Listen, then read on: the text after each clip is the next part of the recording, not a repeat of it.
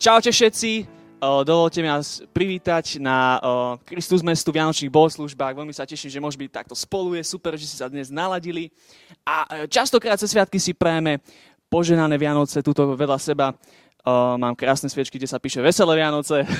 Ja vás dneska tak tematicky vám chcem popriať nádejné Vianoce, ak som to správne vyskloňoval. A presne tak, dneska budem iba niečo poviem tak okolo nádejí a v podstate celý vianočný príbeh je príbeh o nádeji, narodenie Pána Ježiša.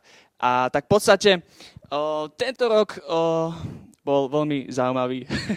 A myslím, že všetci vieme o tom súhlasiť. V Budapešti sme sa práve stretli tento týždeň, kde sme mali tímové stretnutie a sme tak spolu iba tak oslavovali, čo všetko Pán Ježiš urobil u nás v cirkvi. Sme sa pozerali na rôzne čísla, na rôzne štatistiky, kde sme videli, že za tento rok v podstate k nám prišlo plus nejakých 130 úplne nových ľudí a sme sa tak zastavili iba na moment a sme sa pozreli na seba, že wow, aké je to úžasné, že sme mohli takto vidieť. Aj cez pandémiu, že Boh takto konal, že sme sa pozerali, že sme videli okolo nejakých 11 ľudí, čo sa dalo pokrstiť. Nie, že chcem deklarovať svoju vieru. A v podstate, ako sa tak stretávame aj s mladými ľuďmi v Budapešti, s chalanmi, zvykneme chodiť na kávu alebo tak. A počasie sa iba zvyknú otvoriť a povedať, že hej, že ja vážne zápasím s depresiou. Alebo že hej, že dosť často mám také samovražné myšlienky. A mne to láme srdce. Že hej, že mladí ľudia, ktorí majú samovražné myšlienky a bojujú, a dôvod je ten, že im chýba nádej. A vidíme, že je veľmi kľúčové, aby sme mali nádej. Ty a ľudia okolo teba potrebujú nádej. Je veľmi ľahké v dnešnom svete stratiť nádej. A nedokážeme priniesť zmenu, pokiaľ nám chýba nádej. Častokrát sa vieme cítiť beznádejne. A Biblia je plná depresívnych ľudí, čo sa cíti takisto. Hej, častokrát čítame verše ako Žalm 13, napríklad 2., 3. verš. Dokedy ešte, Hospodín, budeš na mňa zabúdať? Navždy. Dokedy budeš predo mnou skrývať svoju tvár? Dokedy mám v duši nosiť starosť a v srdci denodenne žiaľ? Dokedy sa bude nepriateľ vypínať nado mnou? Hej, úplne depresia.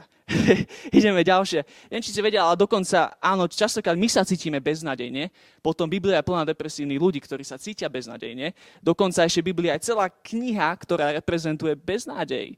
V Starom zákone je kniha, ktorá sa volá Náreky a je to kniha, ktorá bola napísaná v veľmi komplikovanom čase, kedy v podstate Izrael prišiel o všetko, čo mal. Hej? A úplne to iba znázorňuje, ako to vyzerá, keď ľudia stratia nádej.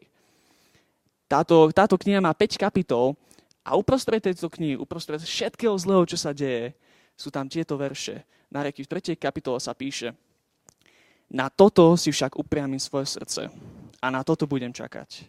Na prejavy Hospodinovej milosti, že neprestávajú, že sa nekončia dôkazy jeho zľutovania. Na každé ráno sú nové. Nesmierna je tvoja vernosť. Môj podiel je Hospodín, vraví moja duša. Preto budem čakať na neho. Dobrý je Hospodín voči tým, ktorí neho dúfajú, voči duši, ktorá ho hľadá. A milujem iba v podstate, na chvíľku sa zastaví uprostred všetkého, čo sa deje.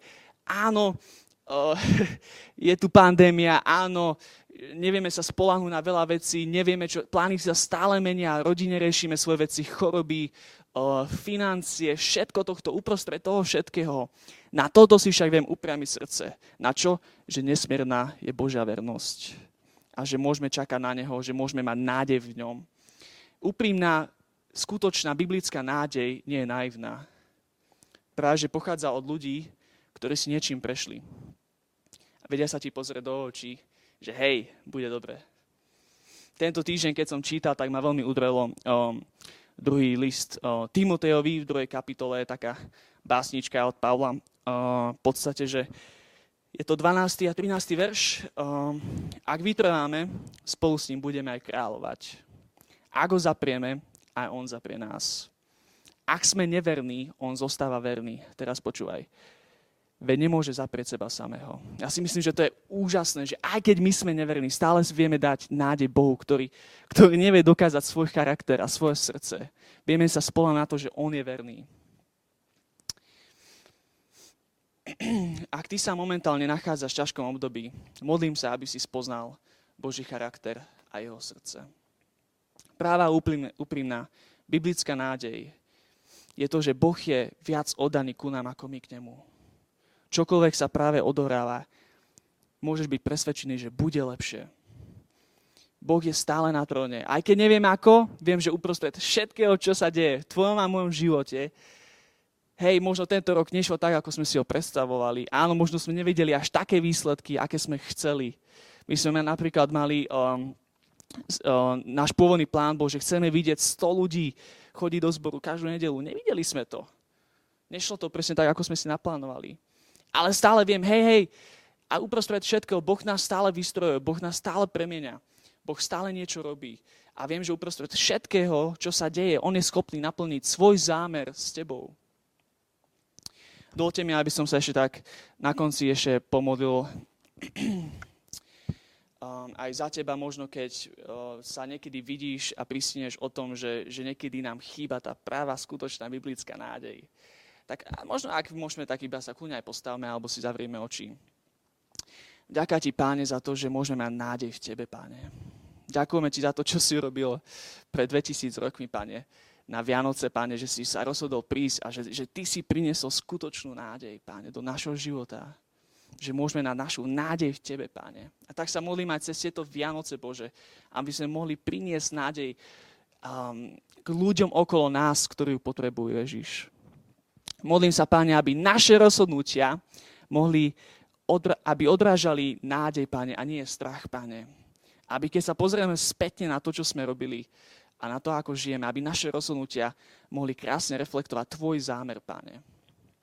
A to, čo ty chceš si priniesť. Tak priatelia, buďte požehnaní, prajem vám nádejné Vianoce, aby ste sa mali skvelé s rodinou, aby ste sa nepohádali, aby ste nedostali ponorchovú chorobu, však sú Vianoce. A hlavne sa dobre najedzte, majte skvelý čas, buďte požehnaní. V Rímanom 15:13 je napísané, nech vás Boh nádeje naplní všetkou radosťou a pokojom vo viere, aby sa vaša nádej rozhonila mocou Ducha Svätého. Pozrieme sa spolu na narodenie Pána Ježiša z pohľadu nádeje a postav Márie a Jozefa, ktorí ju mali a vyvierala zo zasľúbenia. Mária bola mladá, predpokladá sa, že okolo 17 rokov mohla mať, snúbenica Jozefa, boli zasnúbení a obaja zažili nadprirodzené navštívenie od anjela a dostali slovo od Boha v podobe povzbudenia, inštrukcií a vedenia, čo majú robiť ďalej vo svojom živote. Každý z nich avšak musel o samote prežiť to presvedčenie a nádejať sa, že to bude s ním dobre, že to dopadne dobre, podľa Božieho plánu a Božej vôle. A v Lukášovi v 1. kapitole je vlastne opísané to, ako anjel navštívil Máriu. A nebudem to celé čítať, ale kľúčový je ten pre mňa 38. verš, kde Mária odpovedala, som služobnica Pána, nech sa mi stane podľa tvojho slova. To znamená, že počula od anjela, čo má robiť, uverila tomu zasľúbeniu a tomu všetkému, čo Boh jej chcel povedať a súhlasila s tým. To znamená, že povedala, nech sa mi stane. A Jozef s Máriou potrebovali túto nádej pre veľkú misiu, ktorú mali pred sebou, ktorá mala zmeniť celý svet a zachrániť ľudstvo. A Mária poslúchla Boží hlas. Bol to hlas anjela a išla podľa toho, čo jej Boh povedal. Avšak ale aj Jozef sám potreboval potvrdenie, osobné potvrdenie od Pána.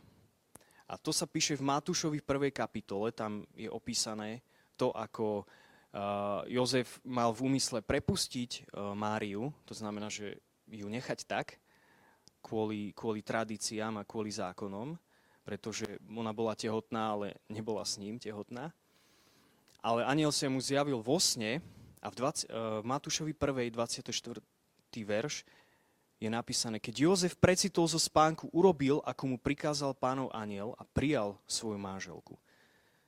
To znamená, že Jozef posluchol Boha. Takisto. Zostal s Máriou, neprepustil ju, nerozišiel sa s ňou, aj keď ju vystavoval hanbe a vystavoval v podstate seba hanbe pred ľuďmi, ktorí sa ich pýtali, že vy ste porušili zákon, vy ste boli spolu ešte pred svadbou. A zasľúbenie, z tohto zasľúbenia vyšla viera. Že vyvierala viera a z toho zasľúbenia vyvierala aj nádej. To znamená, že viera je tam ako spojivo.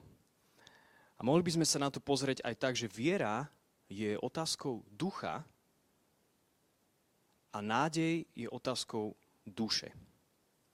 Ale nádej sa nerovná nejakému neodôvodnenému optimizmu, že niekto myslí dobre, že a bude to dobré, to dáš. Naopak je to sebavedomé očakávanie budúceho údelu, ktorý je založený na Božej láske, ktorú nám zjavuje Duch Svätý. To znamená, že je tam ten prvok Božieho ducha. A v Hebrejom 6, 18 až 19 je napísané, aby sme sa v týchto dvoch nezmeniteľných veciach, v ktorých Boh nemôže klamať, mali silné povzbudenie my, čo sme našli útočisko v tom, že sa budeme verne pridržať ponúkanej nádeje. Máme ju ako istú a pevnú kotvu duše, ktorá siaha až dovnútra za oponu. To znamená, že tuto máme vyjadrené to, že nádej je kotva duše. A pozrime sa na inú postavu z Biblie, ako to prežíval Abraham. To je tiež veľmi známa pasáž, je to v Rimanom 4, 17 až 22. Ako je napísané, učinil som ťa otcom mnohých národov. Je otcom všetkých nás pred tým, ktorému uveril pred Bohom, ktorý oživuje mŕtvych a to, čo ho nie to, povoláva, ako by bolo.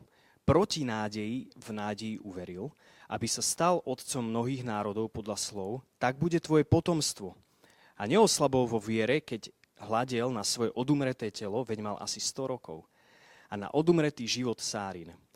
O zasľúbení Božom nezapochyboval v nevere, ale utvrdil sa vo viere, vzdával Bohu slávu a pevne bol presvedčený, že ten, kto dal zasľúbenie, môže ho aj uskutočniť. Preto sa mu to počítalo za spravodlivosť. Takže tam máme tú známu frázu, proti nádeji v nádeji uveril. Abraham mal 100 rokov, keď počal svojho syna. O zasľúbení Božom nezapochyboval, takže je tam to zasľúbenie. Nádej potrebuješ vtedy, keď tvojou dušou zmietajú rôzne myšlienky a emócie a práve v tej chvíli potrebuješ byť ukotvený v nádeji. Nepozerať sa na to, čo je viditeľné, nepozerať sa na to, ako to vyzerá, čo sa okolo teba deje, aké máš emócie, ale pozerať sa na zasľúbenia Božie. A v Rímanom 8, 24, 25 je, lebo v nádeji sme boli spasení, ale nádej, na ktorú možno pozerať, nie je nádejou. Ak však dúfame v to, čo nevidíme, trpezlivo to očakávame. Takže opäť to tam máme popísané, že to, čo vidíš, z toho nemôžeš čerpať nádej. A ako môžeme získať nádej? A to sa učím stále a tento rok bol veľmi aj výzvou pre mňa, že som v tom chcel byť veľmi disciplinovaný, veľmi som chcel na to dbať a je to disciplíny zo stíšení.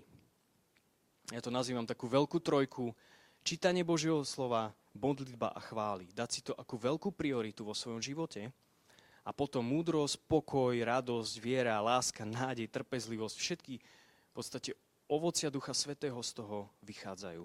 Z týchto stíšení. A nie je to voliteľný predmet duchovného rastu, ale povinný, ktorý sa nedá obísť alebo od niekoho odpísať. Nádej pochádza od Boha. A ľudská snaha nádej nevytvorí, ale je Božím darom skrze jeho ducha. A verím a žehnám vám na ďalší rok, aby ste mohli zažiť to, že Boh je Bohom nádeje a dáva nám zasľúbenia. Či už všeobecné by sme mohli nazvať tie, ktorých v Božom slove mnoho, stovky, ale aj konkrétne pre tvoj život, pre tvoju rodinu, pre tvoju prácu, pre tvoju službu a tvoj zbor. Nádej vyviera zo zasľúbenia. Buďte požehnaní. V príbehu o Kristovom narodení je nám povedané, že bol poslaný, aby priniesol pokoj na zem. Hovorí o tom Lukáš 2.14. A v celom starom aj novom zákone Boh opakuje tento svoj prísľub pokoja a pozýva aj nás, aby sme sa stali súčasťou a boli súčasťou tohto procesu. Blahoslavení tvorcovia pokoja, lebo ich budú volať synmi Božími.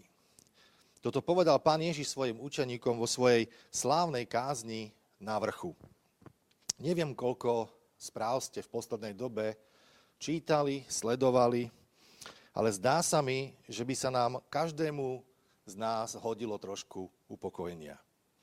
A nehovorím len o lockdownoch, opatreniach, rozhodnutiach vlády a vo veciach, ktoré budú mať dopad na nás, na ľudí. Hovorím o členoch našej rodiny, o našich priateľoch, o našich kolegoch, o našich susedoch. Keď sa mrkneš do telefónu práve teraz, ale nerob to, lebo počúvaj moju kázeň, preskroluješ rýchlo cez sociálne médiá, vieš nájsť členov rodiny, známych, ako sa slovne doťahujú, niekedy sa až urážajú kvôli politickým nezhodám a politicky rôznym názorom. Priateľstvo a vzťahy sa často pokazia skrze jedno tvrdé slovo alebo cez elektronickú komunikáciu, kde sa to slovo nepochopí tak, ako bolo myslené. Susedia sa vedia po jednom triviálnom spore prestať na veky rozprávať. A možno aj teraz si spomenieš na moment, kedy ste sami prispeli k nejakému hnevu alebo k nejakému rozdeleniu. A je mi jasné, že zúfalo potrebujeme, aby Kristus pôsobil v našich životoch. Aby nás naučil, ako reagovať v tejto dobe neustálých konfliktov. V našej vyspelej, technologicky vyspelej spoločnosti je veľmi ľahké sa skovať za obrazovku a podporovať rozdelenie nejakou tvrdou, agresívnou rétorikou. A myslíme si, a častokrát ľudia si myslia, keď to robia, že to nebude mať nejaké dôsledky. Ale veľmi sa mýlia. Ono to bude mať dôsledky. Príslovie 18.21 nám o tom hovoria. Hovorí, že smrť a život sú v područí jazyka. Tí, čo ho milujú, najedia sa jeho plodov. Vy si vyberáte. Vy si vyberiete. Ako Kristov následovník viem, že mi bolo prikázané, bez ohľadu na to, za akú spravodlivú vec bojujem, aby som sa zdržiaval podnecovania k rozdeleniu a k násiliu. Čo však ale neznamená, že ako človek, ako pastor, ako kresťan mám mlčať. V liste Hebrejom 12.14 je nám povedané, usilujte sa o pokoj so všetkými. Apoštol Pavol nás tiež prosí, ak je to možné, pokiaľ to závisí od vás, žite so všetkými v pokoji. To znamená implikácia, že nebudeme so všetkými v pokoji. Ale naša snaha by mala byť tá, aby sme sa snažili o ten pokoj s každým jedným človekom. Použijem teraz jednu krásnu ilustráciu zo Starej zmluvy o tom, ako prebieha rozhovor s Bohom. V Izaiášovi 1.18 Pán hovorí, že poďte, vyjasníme si to. Keby boli vaše hriechy ako šarlát, zbelejú sťa sneh. A keby boli červené ako purpúr, budú ako vlna. V tomto verši vidíme, že je to výzva k dialógu s prísľubom. A problém s mnohými rozhovormi v súčasnosti dnes je, že začínajú z miesta nepriateľstva. A to je to, prečo sú mierové rozhovory veľmi komplikované. Každá strana je naklonená veriť tomu najhoršiemu o ich náprotivkoch. Začínajú z miesta upodozrievania. A Boh chce, aby sme vedeli, že jeho náklonnosť je smerovaná ku nám. On je schopný zmeniť to najhoršie v nás, bez ohľadu na to, čo sme urobili. On hľadá zmierenie. On mešká so súdom tak dlho, ako je to len možné. Jedno zo slov, ktoré popisujú Boha, je, že je dlho zhovievajúci. A zhovárať sa s niekým a vedieť, že stojí za tebou, a má ten najlepší zámer v srdci pre teba, je úplne iné, než sa zhovárať s niekým, kto je voči tebe nepriateľský. A aj výsledok je rozdielný. Keď hovoríme s Bohom, on otvára svoje srdce a pozýva nás tiež otvoriť svoje srdce. On nemá strach z nepríjemných otázok. On nemá strach z tvrdých otázok. On má odpovede. A niekedy nás tieto odpovede pokoria a my si uvedomíme, že vieme menej, než sme si mysleli. Že nám nestačia vedomosti z Facebooku a z internetu a z Google. Môžeme nájsť samých seba vyznávajúcich veci, ako Job. A Job hovorí, pozri, čože ti ja taký nepatrný odpoviem. Kladiem si ruku na ústa. Raz som prehovoril, ale už sa neozvem. Ba aj druhý raz, ale už nebudem pokračovať. A neskôr v 42. kapitole môžeme čítať, na to Job odpovedal Hospodinovi takto. Spoznal som, že môžeš všetko a že nejaký plán nie je pre teba neuskutočniteľný. Kto tu pre neznalosť zakrýva múdre rozhodnutia? Preto odpovedám, ja som hovoril o veciach, ktoré som nechápal a o divoch, o ktorých neviem. Vypočuj ma, prosím, a ja prehovorím.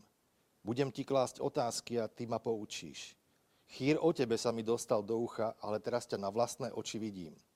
Preto odvolávam svoje slová a kajam sa v prachu a v popole. A všimnime si, že jeho výmena s Bohom ho vedie k zmene myslenia, k pokániu. Otázky ohľadom Jobového utrpenia sa zdali menej dôležité po dialógu s Bohom. Priviedlo ho to do nového pochopenia jeho vlastných limitácií, jeho vlastných obmedzení, ktoré sa týkajú jeho vedomostí a skúseností. Je to nádherný príklad toho, ako má prebiehať komunikácia. Je to nádherný príklad toho, ako vidíme, že Bohu ide o tvoje dobre a o moje dobre. Musíme sa poučiť a s týmto postojom pristupovať aj v našich rozhovoroch. Či sú to v práci, či sú to v rodine, alebo v cirkvi. Mať tento postoj, ktorý má Pán Boh. A toto všetko sa v podstate zcrkáva na jedno jednoduché pravidlo. Aby sme sa snažili byť tvorcami pokoja a nie buričmi. A uvedomujem si veľmi, že vonku vo svete je veľa plytkých volaní po pokoji. Mnohé môžu byť dobre mienené, ale chýba im podstata. A verzia pokoja, po ktorej volám, je zakorenená v Kristovi a bez neho je nedosiahnutelná. A úprimnou pravdou je, že vy aj ja nie sme schopní byť účinnými tvorcami pokoja bez toho, aby sa v našich srdciach rozprúdila láska Kristova. A môžeme sprostredkovať zmierenie medzi priateľmi, ktorí sa hádajú, alebo zasiahnuť, aby sme zastavili hádku medzi členmi rodiny. Ale čo keď sa stane niečo nám? Čo keď nám niekto povie niečo zlé, čo nás urazí, nahnevá? Čo sa stane? Nejaká poznámka od kolegu, nejaký provokačný status od Facebooku, nejaký pasívno-agresívny komentár od milovanej osoby. A skôr či neskôr sa môžeme poddať svojmu telu a držíme v sebe zášť, alebo sami odpovieme hnevom a zatlčieme ten klín hlbšie a hlbšie, až sa jedného dňa ten vzťah úplne zničí. A rovnako tak, ako nie sme schopní byť bezhriešní a dokonali svojou vlastnou silou, nie sme schopní uzavrieť pokoj a zmierenie s niekým pomocou našej vlastnej sily. To je moja osobná skúsenosť. Ale Kristus nám v Jánovi 16.33 hovorí, vo mne môžete mať pokoj. A ďalej v tom istom verši nám pripomína, vo svete budete mať súženie, ale dúfajte, ja som premohol svet. Jediný spôsob, ako môžeme nájsť trvalý pokoj, je podriadiť svoje životy kniežaťu pokoja. A potrebujeme, aby Kristus stál v medzere za nás, keď sme unavení, keď sme vyčerpaní a zdá sa, že všetka nádej na pokoj je stratená. Kristus nás volá, aby sme mu dôverovali. A tieto Vianoce výzva pre nás je pokorte sa, alebo pokorme sa pred Pánom. Požiadajme ho, aby nás naplnil svojim duchom a dal nám Boží pokoj, ktorý prevyšuje každý rozum, ako to hovorí list Filipským. A nie je to len dočasná transakcia o pokoji, ako napríklad dohoda o prímerí alebo nejaké súdna dohoda medzi rozhnevanými manželmi. Ale skutočný, trvalý pokoj. Ten druh pokoja, ktorý je ukotvený hlboko v našich srdciach a v našich mysliach. Buďte požehnaní. Priatelia, milé Kristusmestu, dovolte mi pozrieť vás z tohto miesta a požehnať vám krásne vianočné obdobie. Máme za sebou obdobie adventu, posledné 4 týždne sme sa pripravovali a mali sme očakávanie a verím, že každý z nás si doma možno zapálil sviečku a očakávali sme ten deň Vianoc, ktorý prišiel a verím, že ste zažili taký čas prípravy vášho srdca na to, čo sa má stať na Vianoce. O tom malinko by som vám dneska chcel povedať viac. Sme v tomto období a vyvrcholilo to Vianocami. Biblia hovorí o tomto dni ako o dni, kedy sa naplnil čas. Stará zmluva hovorí o tom, že v určený čas príde Spasiteľ Mesiáš a na túto zem a otvorí cestu návratu do Božej prítomnosti. A to sa stalo práve v deň Vianoc, keď sa narodil Pán Ježiš Kristus. A prišiel Boh sám na túto zem, inkarnoval sa, narodil sa, stal sa človekom preto, aby bol Boh s nami. Mnohí ľudia dnes hovoria svojim deťom v tomto období, že príde Ježiško, musíš poslúchať, aby si niečo dostal. Alebo sa vás ľudia, alebo kolegovia a priatelia pýtajú, že mali ste bohatého Ježiška? Ja to tiež častokrát počúvam, či v práci, alebo kdekoľvek. A možno by lepšie znelo to, keby sa rodičia možno s deťmi rozprávajú na tému, že áno, Ježiš prišiel, narodil sa, priniesol pokoj, spásu, odpustenie, zmierenie, radosť a lásku pre tento svet. Večný život dokonca tým, ktorí uveria v Neho. A to je bohatá nádielka, priatelia. To je niečo, čo Boh nám dal vo svojom synovi práve vtedy, keď sa Pán Ježiš narodil. Je to úžasné posolstvo Vianoc. Na otázku, či sme mali bohatého Ježiška, by mohla znieť odpoveď, že skrze Ježiša som sa stal bohatým. Pretože toto všetko sme v ňom prijali a ešte o mnoho viac vo večnosti s ním pre tých, ktorí uveria v Neho. Môžeme byť požehnaní, Biblia hovorí o tom, že všetkým duchovným požehnaním v Kristovi Ježišovi. Aké to je úžasné. To je naozaj bohatá nádielka toho, čo Boh pripravil. Niekde to začalo, v minulosti proroci hovorili o tom, že sa to stane, prišli Vianoce a ten príbeh pokračuje ďalej. Ježiš nezostal uložený iba v jasliach. Biblia jasne opisuje jeho život, jeho pôsobenie, jeho misiu a tá smerovala úplne priamo čiaru ku krížu. A kríž hovorí o zmysle toho, prečo Pán Ježiš sa narodil, prečo sa inkarnoval, prečo ho Boh poslal. Dáva zmysel Betlehemu, Vianociam práve kríž. Ak Betlehem vyzerá niekedy ako taký, vytvára nám krásny vianočný obraz, tak kríž vyzerá hrozivo. Ale Ježišové víťazstvo nad hriechom, nad smrťou a nad diablom muselo viesť práve cez smrť na kríži.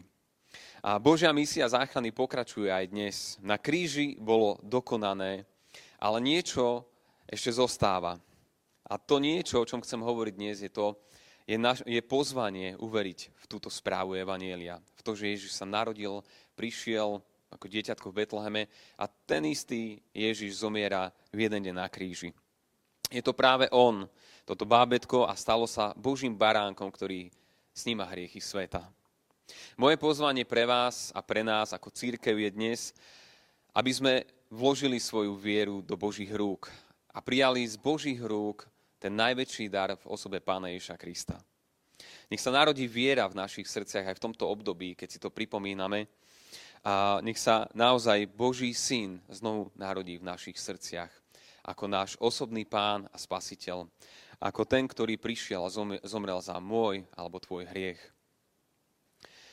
On je Spasiteľom sveta a on môže byť aj tvoj osobný spasiteľ. On prišiel ako človek, zomrel za naše hriechy, ako zároveň Boží syn a Biblia hovorí, že vstal z mŕtvych a žije na veky. Toto je niečo, čo Boh ponúka každému z nás, kto vložíme vieru do Božieho syna. Z viery Božieho syna plynie určite aj poslušnosť. Keď rodičia sa pýtajú, že či sme poslúchali, aby sme od Ježiška dostali nejaké darčeky, tak toto je nejaký úplne iný typ poslušnosti. Je to poslušnosť, ktorá nie je nejakým spôsobom direktívna, ale je to prírodzená, ktorá vyplýva z toho, že si človek uvedomí svoju stratenosť, svoju opustenosť a toto všetko môže nájsť a Božom synovi odpustenie, nájsť identitu, hodnotu, zmysel života a mohol by som pokračovať. Biblia je toho plná, čo Boh pre nás vydobil na kríži. Ján 3,16 hovorí, že Boh tak miloval svet, že dal svojho jednorodeného syna, aby nikto verí v neho nezahynul, ale mal večný život. Lebo Boh neposlal syna na svet, aby svet odsúdil, ale aby ho spasil. Kto verí v neho, nie je odsúdený. Pozývam ťa, kdokoľvek si dnes a pozeráš toto vysielanie, pozývam ťa, aby si vložil vieru do Božieho syna. Možno si počul veľakrát alebo videl Betlehem na ulici a možno sláviš Vianoce bez toho, že si uvedomujeme, že Ježiš prišiel na to, aby zomrel na kríži, aby nás zmieril s Bohom, aby sme mali odpustené hriechy a mohli sme načrieť do tej Božej studnice, Božieho požehnania. To všetko Boh pre nás pripravil. Je to naozaj bohatá nádielka. Možno ste mali na Vianoce bohatý stôl, A ja chcem povedať, že ten Boží je určite plnší a sú tam ešte zaujímavejšie veci a chuťovečky Božie, duchovné veci, pretože Biblia hovorí, že nás chce naozaj požehnať všetkými duchovnými požehnaniami v Kristovi Ježišovi. Potrebujeme vložiť svoju vieru v Pána Ježiša Krista a vyznať mu svoje hriechy, svoje viny, dôverovať jemu, aby zmysel Vianoc sa nám nevytráca z našich rodín a domácností, ale aby naozaj bol naplnený v našich srdciach. Bohatá nádielka, priatelia, je tu pre každého jedného z nás. Buďte veľmi požehnaní a prajem vám krásne obdobie, povianočné aj novoročné. Priatelia, tak dovoľte aj mne pozdraviť vás z tohto miesta v tomto období, ktoré nazývame Vianočným. Nebudem veľmi hovoriť o Vianociach, pretože pre mňa osobne je to také zmiešané obdobie a ja osobne sú veci, ktoré tam mám rád na tomto období, ale sú aj veci, ktoré mi trošku prekážajú, a to je najmä tá taká infantilnosť, ktorá často je tam vkladaná do tohto obdobia, kedy náš majestátny Boh, ktorého ani nevieme dostatočne opísať našimi ľudskými slovami, je často zobrazovaný len ako nejaké bábätko a všetky tie pesničky, hajaj, búvaj a takéto veci.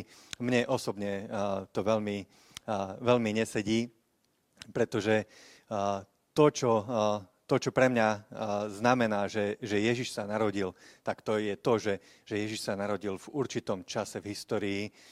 Ten čas prešiel a bolo dokonané to, čo bolo, a to, čo bolo predpovedané, to, čo bolo napísané a to, čo sa malo stať. Ježiš to všetko urobil a my ho nepotrebujeme prinášať späť do toho obdobia. Takže to je taký ten môj postoj. Takisto tie všetky vianočné scénky a betlehemčeky a toto, tiež nie sú to veci, ktoré sú mojou srdcovou záležitosťou. Ja ako dlhoročný ateista až do dospelosti mal som okolo seba tieto všetky obrazy už ako dieťa a robil som si z toho srandu a nejako mi to neprospelo k mojej viere. Pamätám si, ako som dostal epickú pištol s takými plastovými nábojčekmi a strieľal som do Betlehemčeka a tak som sa zabával.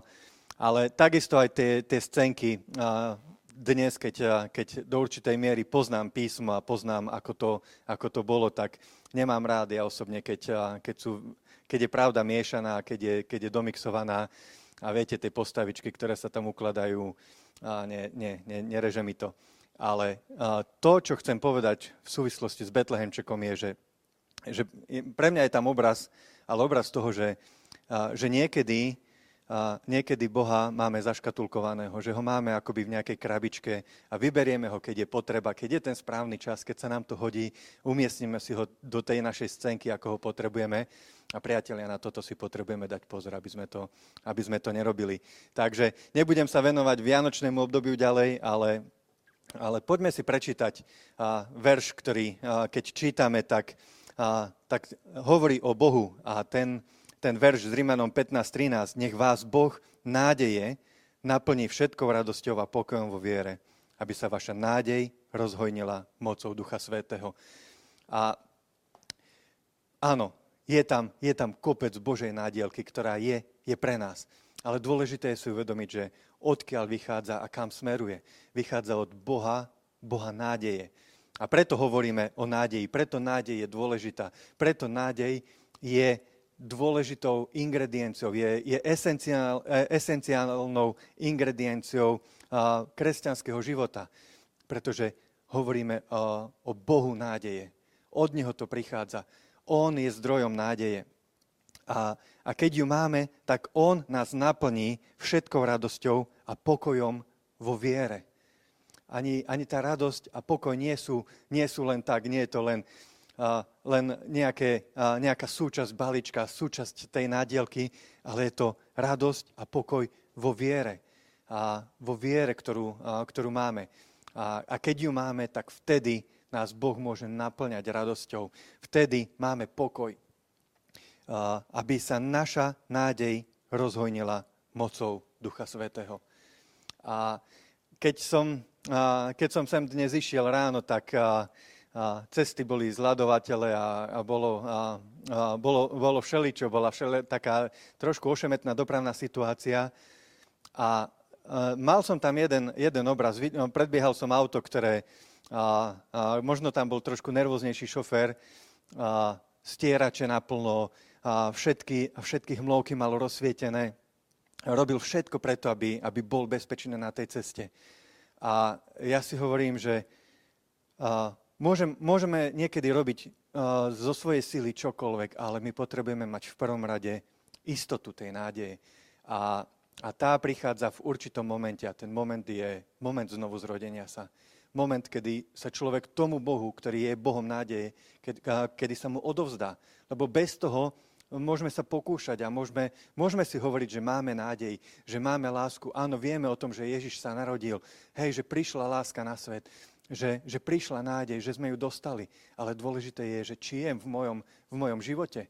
Tak ako na mojom aute máme, všetci máme na autách pneumatiky, ale dôležité je, že pred zimou, aby sme prezuli. A vtedy ja môžem mať nádej, že keď som sa vydal na správnu cestu, takže tú cestu aj dokončím. Pretože nejde o to, že čo všetko dokážem porozsvecovať, ale viem, že som prezul na správne pneumatiky. A taký obraz toho, že jednoducho my potrebujeme mať tú nádej a tá nádej vstupuje do života človeka vtedy, keď príjme to, čo Boh urobil. Áno, Abraham je príkladom toho, že uveril a v nádeji uveril. V Rimánom 8.24 je, že sme spasení v nádeji. Že písmo je zdrojom našej nádeje, je v Rimánom 15.4. Že nádej zostáva navždy. Teraz teda zostáva viera, nádej a láska. Veriaci, tí, ktorí uverili, tí, ktorí prijali Krista, tak majú byť vždy pripravení svedčiť práve o tejto nádeji. Nádej nás uisťuje o vzkriesení. Skutky Apoštolom 24.15. Nádej nám dáva pokoj v hodine smrti. Že jednoducho viem, že tá nádej znamená, že čokoľvek sa deje, ja mám ten pokoj. Prúdi z nej viera, láska, Kološanom 1.4.5. Je nádejou, nádej je útočiskom a kotvou mojej duše. A do nádeje, ako sa tam dostanem? Do nádeje sme znovu zrodení Kristovým vzkriesením. Pretože v prvom liste Petra 1.3 je napísané, že požehnaný Boh a Otec nášho Pána Ježiša Krista, ktorý nás zo svojho veľkého milosrdenstva vzkriesením Ježiša Krista z mŕtvych znovu zrodil pre živú nádej. On to urobil. Cez vzkriesenie Ježiša Krista on nás znovu zrodil. A uzavriem to veršami z listu Tita 2.11 až 13. Zjavila sa totiž Božia milosť, prinášajúca spásu všetkým ľuďom, ktorá nás vychováva, aby sme sa zriekli bezbožnosti a svetských žiadostí a žili v týchto časoch rozvážne, spravodlivo a nábožne. A očakávali blažené splnenie nádeje a príchod slávy veľkého Boha a nášho Spasiteľa Ježiša Krista. On vydal za nás seba samého, aby nás vykúpil z každej neprávosti a aby si očistil svoj vyvolený ľud. Priatelia, nádej je skvelá, láska je skvelá, ale dôležité je ju mať. Tak vítajte Kristusmestu a ja vám prajem požehnané Vianočné sviatky. Nech vás Boh nádeje naplní všetkou radosťou. Všade v Biblii je príbeh narodenia Pána Ježiša spojený s radosťou. Keď anjel Gabriel prišiel k Márii, povedal jej: Raduj sa, milosti plná, Pán s tebou. Keď sa anjeli zjavili pastierom a zvestovali im radosnú zvesť, povedali im: nebojte sa, lebo vám zvestujeme veľkú radosť. Keď mudrci uvideli hviezdu, naplnila ich veľmi veľká radosť. Keď Simeon a Anna uvideli Ježiša, ktorého rodičia priniesli na 8. deň po narodení obrezať sa do chrámu podľa židovskej tradície, velebili Boha veľkou radosťou. Simeon a Anna videli Ježiša prorockými očami ako Mesiáša, ako Pána a ich radosť z nich vykypela v chválospev. On je ten istý, nikto iný nepríde ani neprišiel. On je stále tou jedinou nádejou pre tento zlomený svet. A ja by som sa chcela vrátiť do príbehu v Lukášovi v 2. kapitole, hlavne 10. a 11. verš. Anjel v tomto príbehu zvestuje radosnú zvesť pastierom, ktorí tam pásli ovce a povedali im, nebojte sa, zvestujem vám veľkú radosť, ktorá bude radosťou pre všetkých ľudí, lebo v Dávidovom meste sa vám dnes narodil Spasiteľ Kristus Pán. Zvestujem vám veľkú radosť, ktorá bude radosťou pre všetkých ľudí. Každý, kto počuje túto zvesť, sa bude radovať. Narodenie Pána Ježiša Krista je spojené s radosťou. V gréčtine toto slovo radosť, chara, znamená radosť, potešenie, zdroj radosti, príležitosť na radosť. Opisuje to večnú radosť, pretrvávajúcu radosť, radosť, ktorú nemožno ukradnúť, svetú radosť, veľkú radosť. A anjeli nevedeli zadržať túto radosť. Predstavte si, ako celé nebo sa naplnilo anjelským spevokolom, ktorí chválili a oslavovali Boha. Zástupy anjelov chválili Boha. Prečo? Pretože zvestovali evanjelium a evanjelium je radosná zvesť. Je dobrá radosná zvesť. Veľká radosť, radosť pre všetkých ľudí. Pretože sa v Dávidovom meste narodil Spasiteľ Kristus Pán. A niekoľko úžasných práv tu zvestovali pastieri. Sú to pravdy radosti, na ktorých keď postavíme svoj život, náš život bude naplnený radosťou. Tá prvá vec je, že je to radosť pre všetkých ľudí. Pre všetkých Židov aj pohánov. A v kontexte tohto textu v Rimánom v 15. kapitole práve toto apoštol Pavol hovorí a menuje tu niekoľko prorockých citátov zo starej zmluvy. Hovorí, a aby pohania za milosrdenstvo oslavovali Boha, ako je napísané, preto ťa budem chváliť medzi národmi, ospevovať budem tvoje meno. A opäť tu apoštol Pavol hovorí vo veršoch 9 až 11, pohania, radujte sa s jeho ľudom. A opäť, chváľte Pána všetky národy a oslavujte ho všetci ľudia. Cítiš tam tú radosť? Radosť toho, že spása prišla pre každého. Pre každého, aj pre teba a pre mňa. Spása je pre všetkých ľudí. Tá druhá vec je, že sa narodil Spasiteľ, narodil sa Vykupiteľ, narodil sa Osloboditeľ. Ten, ktorý je Spasiteľ a ktorý ich zachráni od útlaku, od moci, od bolesti, od nepriateľa. Ten, ktorý ich zachráni a ten, ktorý ich uzdraví, ten, ktorý ich vykúpi. Narodil sa Kristus, tretia vec. Ten pomazaný Boží Mesiáš. Spasiteľ je Kristus, pomazaný. A narodil sa Pán. V gréčtine to slovo Pán znamená kurios, to znamená je rovnocenný s Bohom. Tento titul kurios je daný Bohu, Pánovi zeme, Pánovi vesmíru. Ten, ktorý má vládu, ten, ktorý je rovný Bohu, ten, ktorý je Boh, ten istý, ktorý má výkupné právo a ktorý je vykupiteľ. Náš Spasiteľ, náš Kristus, náš Pán. A neviem ako vás, ale mňa toto naplňa radosťou. Je to najúžasnejšia, najmocnejšia správa všetkých čias. Všetkým na radosť. Ježíš Kristus je Spasiteľ a je Mesiáš pre všetkých a všetkým na radosť. Je náš Mesiáš. A možno si myslí, že nemáš dôvod na radosť. Možno si myslí, že keby si bol tam vtedy 2000 rokov dozadu a videl by si to množstvo anjelov, ten zástup anjelov, ako chváli Boha. Alebo by si videl ako múdrosť tú hviezdu na nebi. Možno by si sa radoval. Ale vieš čo?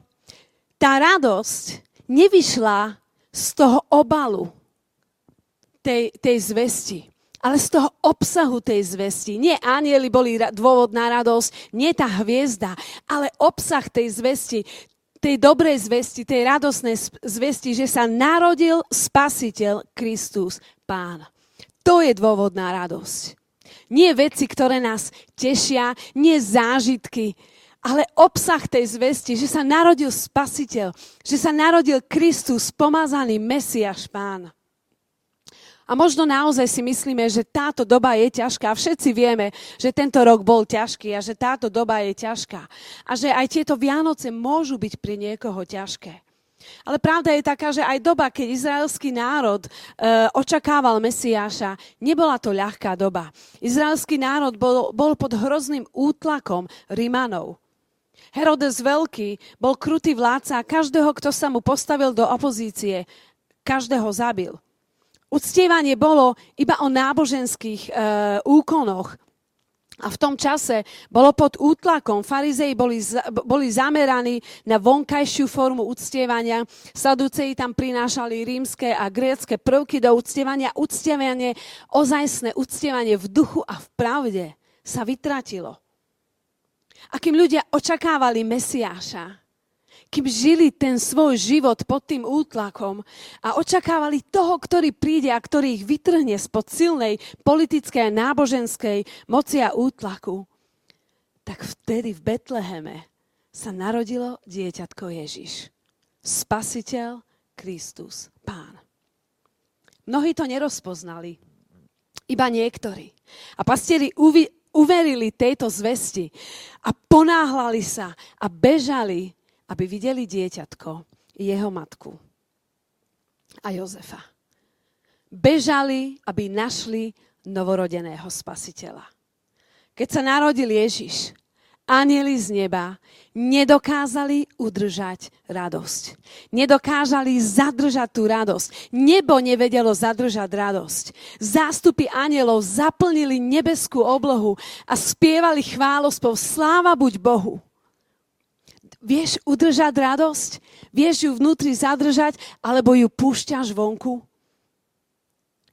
O čo viac by sme my mali dnes sa radovať z toho, a nie len dnes, ale každý deň sa radovať z toho, že sa narodil Spasiteľ Ježiš, Mesiáš, pomazaný Boží syn. O čo viac by mali byť naše ústa plné radosti a naše srdce prekypovať radosťou. Cirkev, máme dôvod na radosť. Radosť má súvis s tým, čo Boh robí. A keď vidíme, čo Boh robí, a On robí stále, naše srdcia, naše ústa majú uvoľniť radosť. Boh ti ponúka radosť. Príjmi túto radosť a prejav túto radosť. Radosť musí byť manifestovaná. Keď Ježiš príde do tvojho života. Keď príde do tvojho domu, prináša radosť.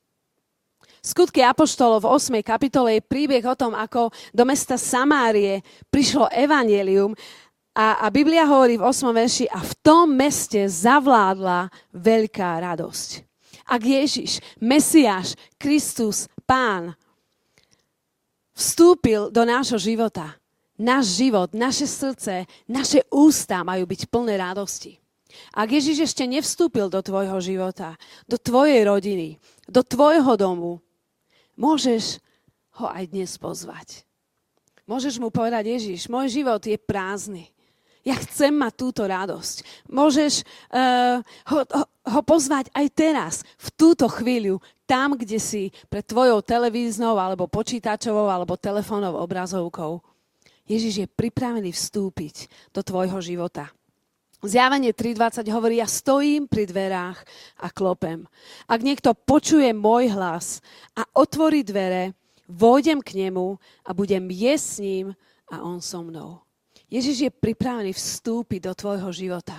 Je pripravený zmeniť smútok na radosť. Je pripravený ti priniesť slobodu, vykúpenie, odpustenie hriechov. Ježiš ťa miluje. Lebo tak Boh miloval svet, že poslal svojho syna, Ježiša, Spasiteľa, Mesiáša, Pána, aby si mohol mať večný život s ním. Otvor mu dvere srdca. On vstúpi a bude s tebou prebývať. Zmení tvoj život, odpustí tvoje hriechy, uzdraví tvoju minulosť, uzdraví tvoj život a prinesie ti radosť, pokoj a nádej a budeš mať večný život s ním. Ja nevidím teraz tam, kde si, ale ak naozaj chceš a túžiš potom, aby Ježiš prišiel a zmenil tvoj život, dovol mi, aby som sa mohla s tebou modliť. A môžeš opakovať túto modlitbu so mnou. Drahý Ježiš, ja spoznávam, že Ty si Spasiteľ, že Ty si Mesiáš, že Ty si záchranca, Ty si Pán. A ja ťa aj v túto chvíľu pozývam do môjho srdca. Príď do môjho srdca, vstúp do môjho života. Zmeň môj život, odpusti moje hriechy a daruj mi radosť, daruj mi pokoj, daj mi nádej. Túžim potom, aby si bol pánom a kráľom môjho života. Ja Ti otváram aj v túto chvíľu dvere môjho srdca. Príď Ježiš, buď môj Pán. Amen. Ak si to myslel naozaj, skutočne, ozajstne, ti chcem povedať, že aj v túto chvíľu je v nebi veľká radosť a anjeli spievajú sláva buď Bohu, pretože hriešnik prijal spásu. Ježiš počul tvoju modlitbu a prišiel do tvojho života. Ak si tak urobil, môžeš aj do komentov napísať áno, ja som to urobil, pozval som Ježiša, alebo pozvala som Ježiša, my ťa budeme kontaktovať, alebo nám môžeš napísať na message, alebo na Facebook Kristusmestu. Daj nám vedieť, že si tak urobil a my ťa budeme kontaktovať a budeme sa za teba modliť a môžeme sa potom spolu stretnúť, vyhľadaj lokálny zbor v tvojom meste, tam, kde si. Buď veľmi požehnaný. Cirkev, máme dôvod na radosť? Máš dôvod na radosť? Tak vám prajem, nech aj tieto vianočné sviatky až do nového roka a potom každý deň, nech je naplnený radosťou z toho, že Ježiš, Mesiáš, Kristus Pán sa narodil, že je tu s nami a že ho môžeme osobne poznať. Tak radujme sa spolu, tešme sa spolu a majte ešte krásny zvyšok vianočných sviatkov.